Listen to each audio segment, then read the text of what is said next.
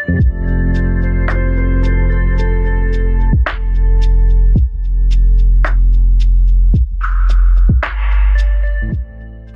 to the For the Gospel podcast, where we're all about providing sound doctrine for everyday people. I'm your host, Costi Hinn, and on today's episode, I want to ask Who are you when no one's looking? Because who we are in private will come to define our public reputation. Eventually, for leaders and really everybody, your private life will define you publicly. It's an ongoing reality in our world that church leaders are disgraced publicly. Now, I'm not talking about false accusation or slander meant to bring an innocent leader down. I'm talking about those who are living and leading one way behind the scenes and then putting on a different face publicly. This episode applies to all of us church leaders, parents, business leaders, teachers, politicians, husbands, wives, and college students and beyond. You play the rule book in public but you break it in private. It's a temptation, isn't it? You make up the rules that are convenient when no one's around. And you'll eventually pay a steeper price than you ever imagined if that's the way you take things. Genesis 4 7 reminds us of the predatory nature of sin. When God warns Cain, sin is crouching at your door. It desires to have you, but you must rule over it.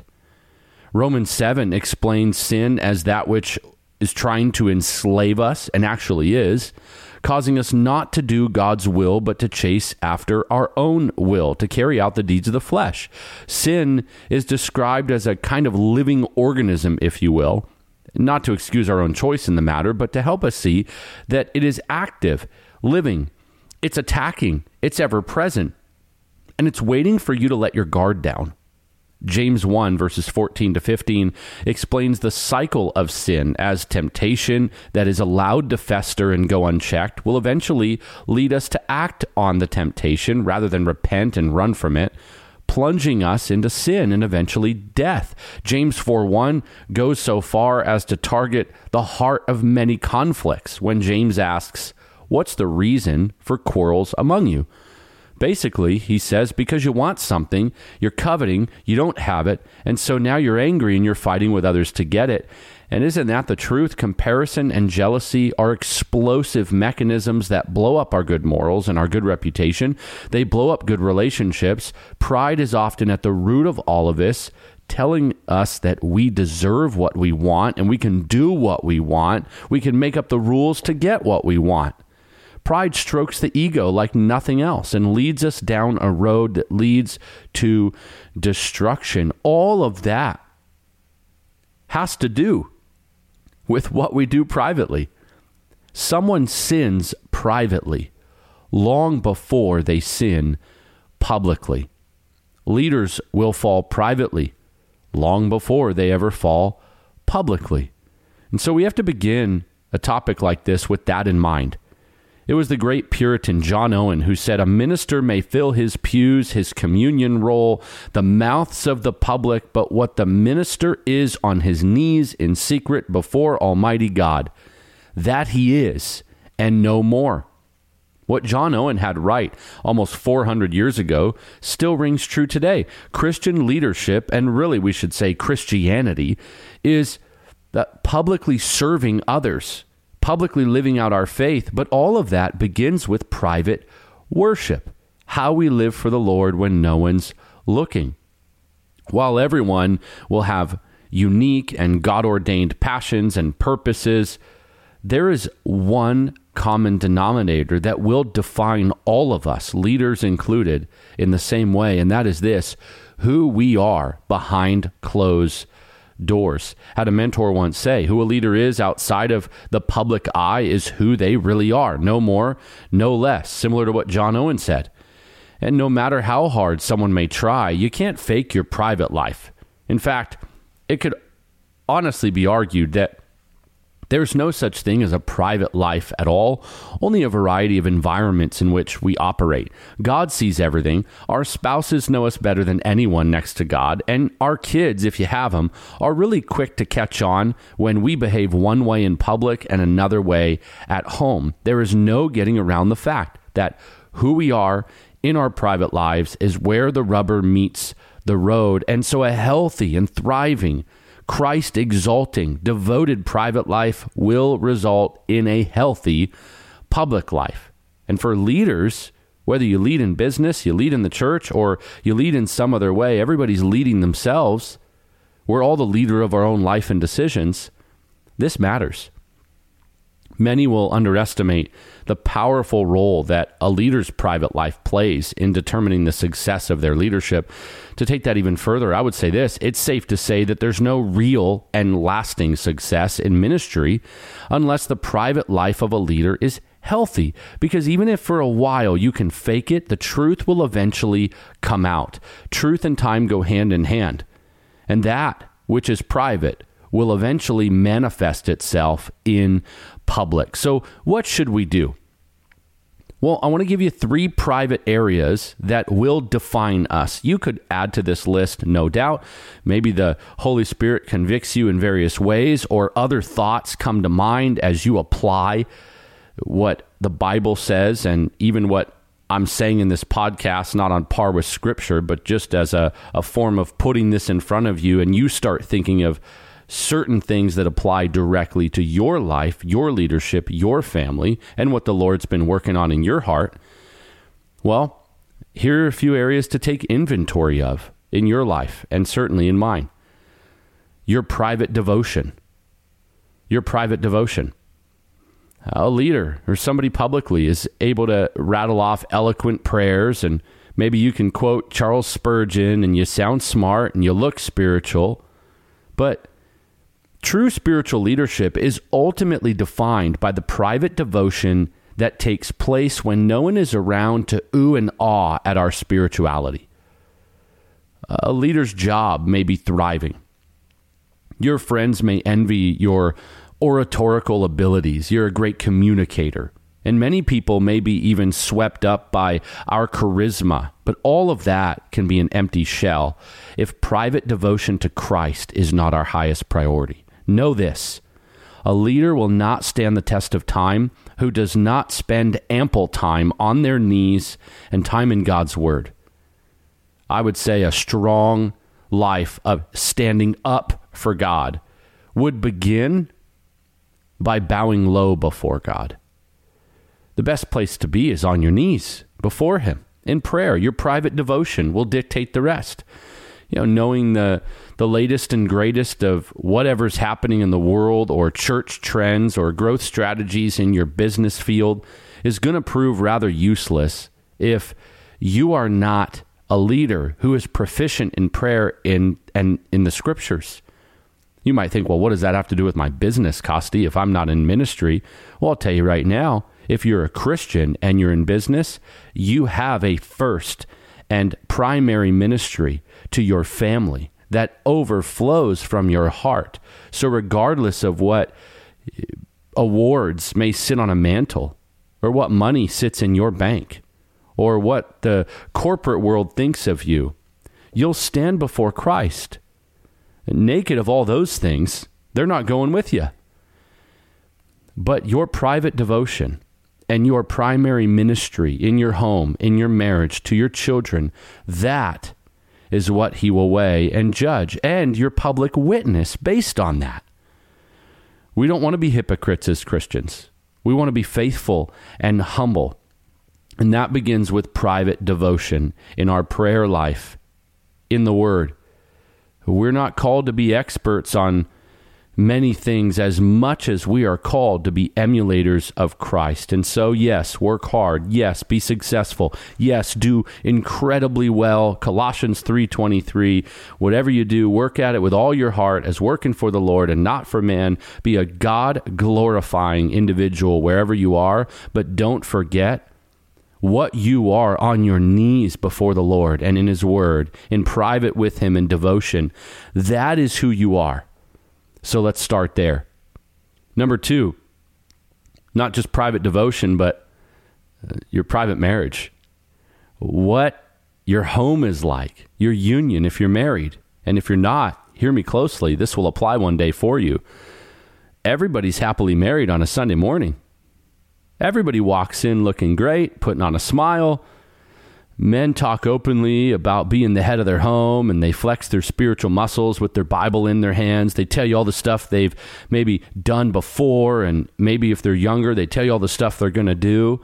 I've taught this class. I do this. I've done that. I'm on this board. I know this guy. I'm about this or that. Women will pick out the perfect outfit and they'll smile with glee. And you've got, you know, reminiscent of a woman who has a, has had a flawless week and the house is in order and everything was great and she's so respectful of hubby and her Instagram posts are beautiful and have all the right filters. I mean, we are the picture of public perfection on Sunday mornings, aren't we?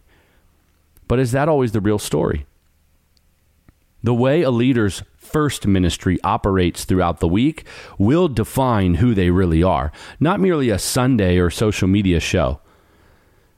And while a leader's marriage should be progressing and growing in Christ, which will just result in a good example publicly, Faking perfection when things are not good and they're falling apart is dangerous because it lacks the diligence that God instructs Christian couples to have when it comes to working on their marriage. Some of us, we need to stop trying to look perfect and just get really honest about what's happening in private so that healing can take place you know, the world came up with this idea. They think they did at least, you know, that you just need to confess your your problem. You know, admitting you have a problem is the first step. Okay, that all started in the Bible. God started that as a solution for His people to admit they have a problem, so that humility could burst in, which He actually honors and loves. Pride heads for the door and takes a hike, and now we're being honest about where we really are you may think that leadership is looking like you have it all together, but sometimes leadership is being honest that you don't have it all together. Leading your family, leading your marriage into confession, into counseling, ultimately is leading your marriage to Christ. A leader's marriage must be marked by a deep sacrifice of self, a calendar that matches biblical convictions. What do you do with your time? What are you leading your family into? Or out of. You got to be honest about weakness, confession of sin. You want to be involving qualified church leaders and, and people when needed. You want to be around the right people. The old cliche is true show me your friends, I'll show you your future. Who do you spend time with as a married couple? Who's speaking into your marriage? A leader's marriage may look good on the outside, but how we live Ephesians 5 22 to 33 behind closed doors is what truly matters. So we start on our knees. We take inventory of our private devotion before the Lord, not just how great we look or sound out there and how good of a show we can put on. And we also take inventory of our marriages behind the scenes, behind closed doors, who we really are, how we treat our spouse, and where we're at. And then finally, perhaps most convicting of all, our private conversations leaders are constantly communicating both privately and publicly. And let's just start by saying we have all failed in this regard. Proverbs says, where words are many, transgression is unavoidable. Do you talk a lot? I do. That means that there are times when words come out that can't be taken back or edited. And so prudence becomes crucial for our private conversations. And we need to ask the Holy Spirit for help in taming the tongue because we tend to be most loose with our tongue in environments where we are most familiar. We get too comfortable at times, and so we let it fly. And a leader who lets it fly is a disaster waiting to happen. Many leaders will use you know, crude language in the name of authenticity. Maybe uh, sometimes you've been guilty of that. But what we're doing is creating nothing more than a sort of locker room mentality around ourselves and even in the church, which isn't leading like Christ and is not being an example for Christ as a witness wherever he takes you. Furthermore, uh, many people are guilty of using manipulative language with people who work for them. Uh, they're looking to have selfish gain and get people to do what they want most certainly what we are seeing in the news time and time again with sexual immorality and sexual sin and the falling of leaders has to do with private conversations, entertaining temptation for far too long, allowing things to go further than they ever should have been allowed to go, not being in control of our speech.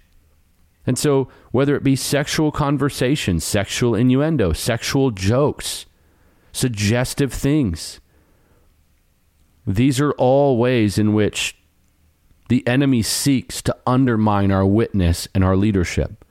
This is not becoming behavior of a true Christian or certainly a true Christian leader. And yet, it is how so many churches run the business side of church. Since when did Jesus promise to build his church through leadership styles that are more reminiscent of corporate sharks and verbally aggressive CEOs? When it comes to frustrations, we need to be wise, not shaming others quickly. We want to replace venting publicly, which really is just gossip, with vetting, which I would say is prayer, taking things privately to Jesus and vetting your thoughts, vetting your emotions, vetting your attitude. Take every attitude, thought, and frustration to Him in prayer, which again goes back to your private devotion. That's the best way for you and I to control our tongue in conversations. If you are ramping up, if you feel strong emotions, if you feel things like anger, if you're like me and you use a lot of words and you know that you can get sharp with your words, ask yourself the question Have I talked to God about this yet? If you haven't, talk to Him first before talking to somebody else about it. He may help you through the power of the Holy Spirit to bear fruit in that conversation rather than just fly off the handle and have to repent later on. Sometimes it's best to use the phrase or the abbreviation that a mentor of mine once provided for us when we were a little too loose at times in the office as young interns and young guys in ministry. We used to joke around and we all thought it was in good fun until one day one of the older leaders came in and said, Hey, I think your jokes are a little overly sarcastic. I think you guys are pushing the limits a little too far. I think it sounds and seems a lot like a locker room in here, not a place where people are doing ministry. And so we're going to employ FHL. And FHL was few, honest, and loving words. It was referring to the words we ought to use, and it applied to not only the loose moments of joking and laughter when you're young in ministry and you're immature, but also those moments where you're experiencing some tension in your day to day life. Choose few, honest, and loving words. Ministry is tough business, life, the world. It's tough. Temptation is everywhere. But leaders have to learn how to manage their mouth and especially behind the scenes. I think there's numerous other things you could add to this list and take inventory of, but I believe if you were to take inventory of your private devotion to Christ, not riding the wave of the past, not riding the wave of your preacher, not riding the wave of your family or any other thing that you might say, well, I'm, I'm solid with the Lord. No, no. Do you have a thriving prayer life? Is He your everything? Does the word saturate your life? Are you, dare I say, I'm going to use a word. Maybe some people get uncomfortable, think, ah, it's legalism. No. Are you disciplined? In that. I bet you if you're in physical shape right now, you're real disciplined with how you treat your body. I bet you if you like a certain type of coffee, you're disciplined about using it every day. Yeah, these things are prevalent in your life. Well, if you want a thriving life overall and a spiritual life, which is the one that matters, you're going to need to, and I'm going to need to be disciplined in our devotion to the Lord. How's your marriage? How are your relationships? Are you getting honest yet?